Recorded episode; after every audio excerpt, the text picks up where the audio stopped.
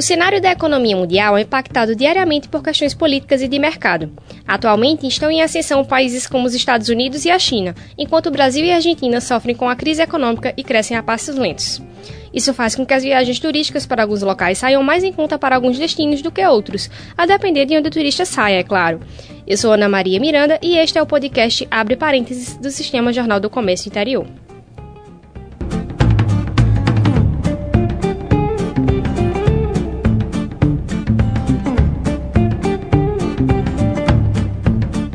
Abre parênteses.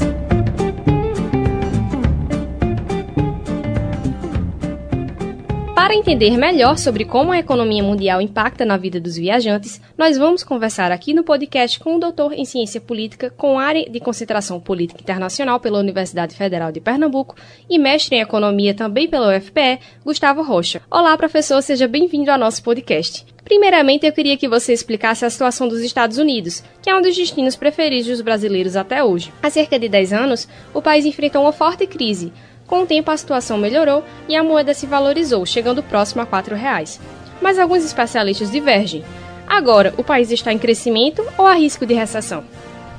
Bom, é, os Estados Unidos há algum tempo ele já vem, em termos históricos, com muito problema para crescer. O, a taxa de crescimento deles é muito baixa. Né? Hoje eles estão numa faixa que é considerado para o país crescimento.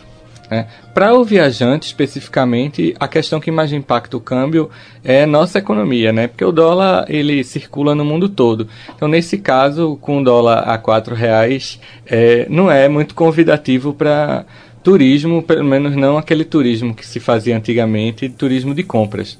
Né? Na primeira década dos anos 2000, os brasileiros ficaram famosos, inclusive, por serem turistas ávidos em comprar, comprar. E aí esse turismo já não é mais tão viável. We had the slowest recovery in history, or I guess since the Depression, since the Great Depression, and we were heading down. Take a look at the early numbers, like the early numbers or the late numbers for him. We were going down and we were going down fast. Outro país que tem protagonismo é a China, e isso pode ser percebido com o valor gasto pelos chineses em viagens. De acordo com dados da Academia Chinesa de Turismo, os turistas do país asiático gastaram 130 bilhões de dólares em viagens ao exterior em 2018 foram mais de 149 milhões de viagens. Como a gente pode avaliar a situação do país? A China é um dos países que é, puxam o crescimento mundial. Breve deve estar tá conseguindo chegar à posição de país, maior país do mundo em PIB, é, em Produto Interno Bruto. Isso faz com que haja um aumento de poder aquisitivo dos chineses, né? E a demanda chinesa por turismo no mundo também vem aumentando porque né, eles têm ganha, é, vem ganhando interesse em conhecer o mundo, em, em conhecer outras culturas, e isso faz com que hoje eles sejam é, os maiores motores do turismo mundial. Se você viaja para a Europa, o que você mais vai ver são hordas de chineses, assim, grupos enormes, muito maior do que qualquer outro país, e aí eles vão, consomem muito, apesar de que a moeda chinesa ela é muito desvalorizada propositalmente pelo governo, mas o poder aquisitivo deles subiu tanto que eles conseguem financiar é, uma viagem com muita frequência para o exterior e ainda assim serem dos turistas que mais consomem. A Europa foi outro continente que sofreu com a crise econômica. Como a gente pode avaliar a economia da região? A maior parte dos países da Europa ainda estão se recuperando da, da situação de crise econômica, mas hoje você tem duas situações distintas. Alguns países começam a apresentar uma recuperação, né? Países como Portugal, por exemplo, que é um país pequeno, mas que vem apresentando taxas de crescimento e melhoria nos índices sociais grande. Né? Em compensação, do outro lado, você tem o Reino Unido, lá é, é, na ilha deles, saindo da União Europeia, o que vai provocar é, uma um piora na crise econômica para eles, né? e muito provavelmente vai ter um impacto muito grande para a Europa. Né? Talvez, e aí muito provavelmente, a gente vai sentir muito fortemente esse impacto, porque é, o Reino Unido basicamente vai ter que reconstruir todos os seus acordos comerciais com o mundo, né? e por enquanto eles dependem dos acordos comerciais da União Europeia.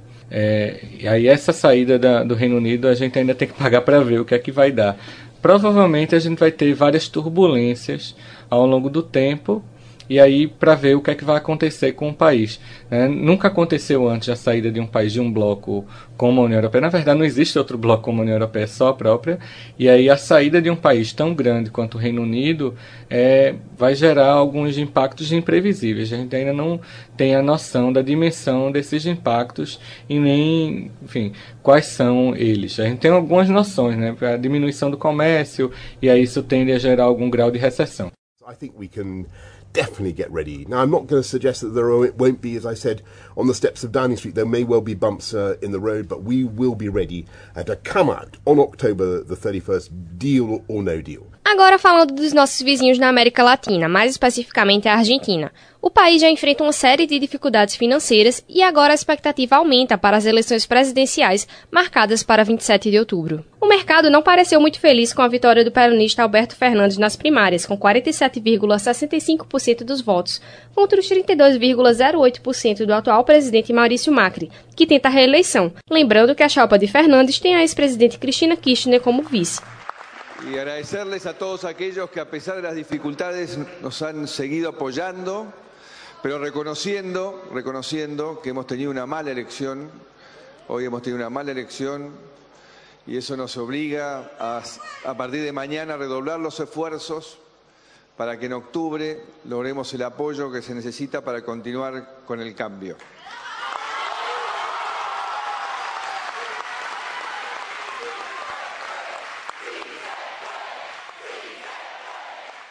Com o impacto das primárias, o Banco Central argentino já tomou algumas medidas, como o aumento dos juros básicos. O que pode acontecer se esse placar se concretizar? A Argentina ela vem num, num, histórico recente de retomar a crise econômica que ela vinha vivenciando no início dos anos 2000, na década de 90. Alta inflação, aumento no desemprego, o câmbio cada vez mais desvalorizado. E aí essa é, prima, esse resultado das primárias, para o mercado pode ter sido uma sinalização ruim, porque o Maurício Macri ele tende a, a adotar políticas de cunho mais liberalizante. Né? Porém, é, do ponto de vista de crescimento econômico, não necessariamente isso é uma, uma notícia ruim. Né? Na verdade, a expectativa da volta dos peronistas é difícil dizer peronistas porque na Argentina todo mundo é peronista, né? Inclusive Macri se diz peronista de uma determinada categoria. Então, esse que era o vice de é, chefe de gabinete de Nestor Kirchner, de Cristina Kirchner, que é o, o, atual candidato, ele tende a adotar políticas de cunho mais desenvolvimentista, né? De promover crescimento econômico, promover geração de emprego, é, tentar controlar a questão da inflação é, de uma forma mais incisiva. E aí, isso para o turismo tende a ser bom, porque apesar do câmbio estar tá desvalorizado, viajar para a Argentina hoje tem um custo alto porque os preços é, aumentam num ritmo exorbitante, é muito mais alto do que a taxa de câmbio se desvaloriza. Né? Você chega, troca o real, você pode trocar diretamente real por peso argentino, mas quando você faz essa troca, você percebe que o peso argentino não vale praticamente nada. O câmbio ele é favorável, você troca numa taxa muito boa, mas aí quando você pega o peso argentino, ele não tem valor. Né? O número não quer dizer muita coisa. Você vai tentar comprar as coisas, as coisas estão muito caras. É, desse ponto de vista, o país que está melhor dentro do Mercosul e vem anos e anos com taxas de crescimento muito boas, é, índices econômicos todos muito bons de inflação, desemprego, é o Uruguai, né, que tem conseguido conservar, inclusive, o seu custo de vida e custo para o turismo.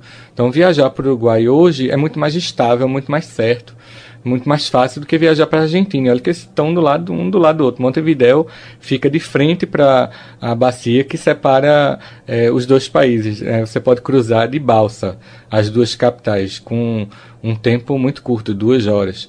Né? Só que você chega no Uruguai lá, você vai encontrar é, restaurantes lotados, você consegue é, ir para excelentes lugares sem gastar tanto.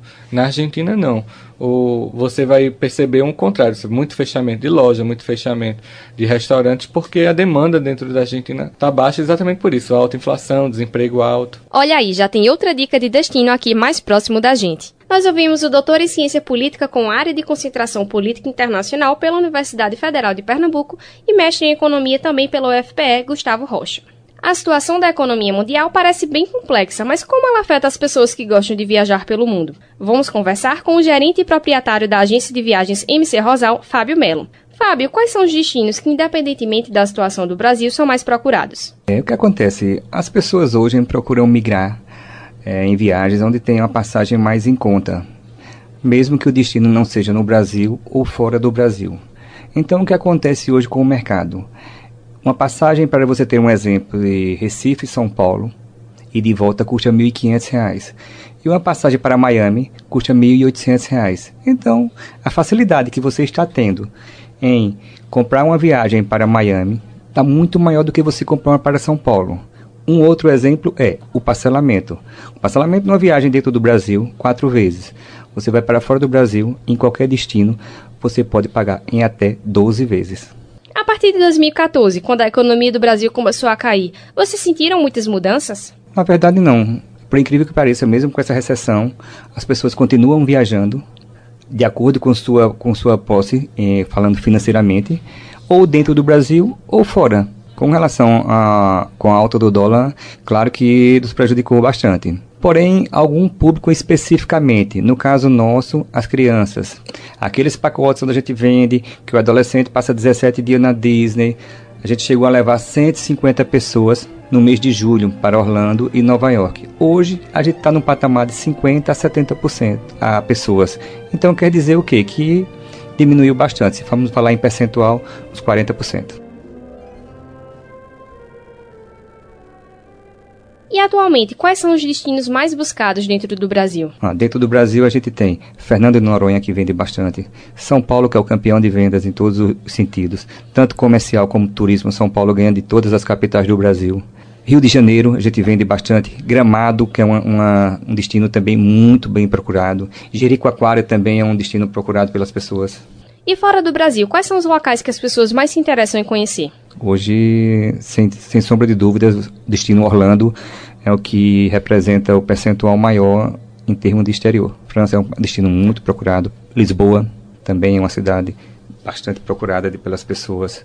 Veneza também um destino procurado. Londres. A situação econômica de alguns países faz com que a visita para eles seja mais vantajosa do que dentro do Brasil? Buenos Aires é um destino que condiz muito com essa, com essa procura. Nossa moeda é valorizada e o peso argentino desvalorizado. Então, você faz uma viagem para Buenos Aires, dá um exemplo, que você poderia gastar indo para São Paulo dois mil reais, você faz a Buenos Aires com dois mil reais. Então, as pessoas que querem conhecer um país, que querem sair do, Brasil, vão a Buenos Aires com o mesmo dinheiro que viajar do Brasil por conta da desvalorização da moeda local. Nós ouvimos o gerente e proprietário da agência de viagens MC Rosal, Fábio Melo. Ainda falando sobre a Argentina, vamos ouvir um convidado especial para saber como é para quem está passeando por lá.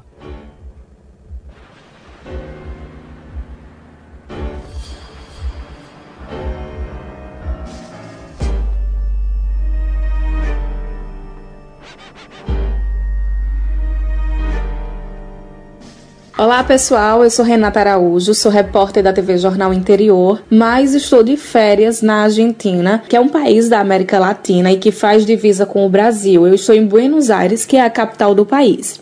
E aí, brasileiros que querem viajar para a Argentina encontram algumas facilidades, mesmo sendo uma viagem internacional.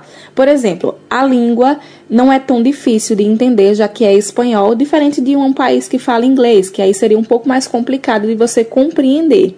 Outra questão também é que não precisa de passaporte. Quem quiser vir para cá pode vir com a própria carteira de identidade, desde que ela esteja atualizada no prazo de 10 anos que foi no meu caso. A minha iria se vencer agora em 2019 e aí eu precisei só atualizar, fazer a segunda via da identidade. Outro ponto também é a questão da moeda. Nosso real está bem valorizado nesse momento. O que é que isso significa? Significa que um real aqui vale mais do que a moeda deles, que é o peso. Não existe um valor fixo de, de quanto está valendo, mas a média é entre 11 e 14 pesos atualmente. Ou seja, um real da gente é o que vale a isso, 11, 12, 13 ou até 14 pesos.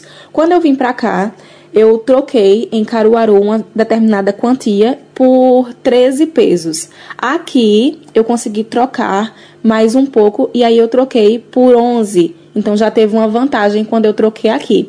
Só que tem um detalhe: é, no momento, o país ele está passando por uma questão política muito intensa e, consequentemente, influencia na questão econômica. Então, acontecem oscilações do valor do real e também do dólar.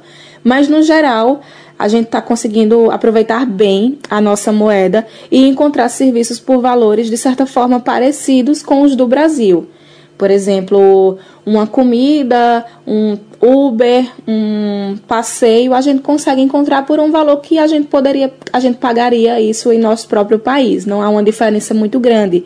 E outro detalhe é que o interessante é que alguns locais a gente consegue pagar com o próprio real, caso você não tenha o peso.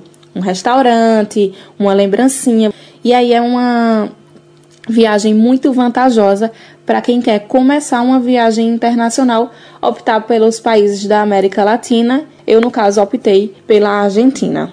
E com a experiência e as dicas de Renata Araújo, repórter da TV Jornal Interior, nós encerramos o primeiro episódio do podcast Abre Parênteses do Sistema Jornal do Comércio Interior. Este episódio contou com a apresentação, produção e edição minha, Ana Maria Miranda. Nosso gerente de programação é Diego Martinelli e diretor do SJCC Interior é Carlos Humberto Rocha Júnior. Até a próxima semana. Tchau, tchau!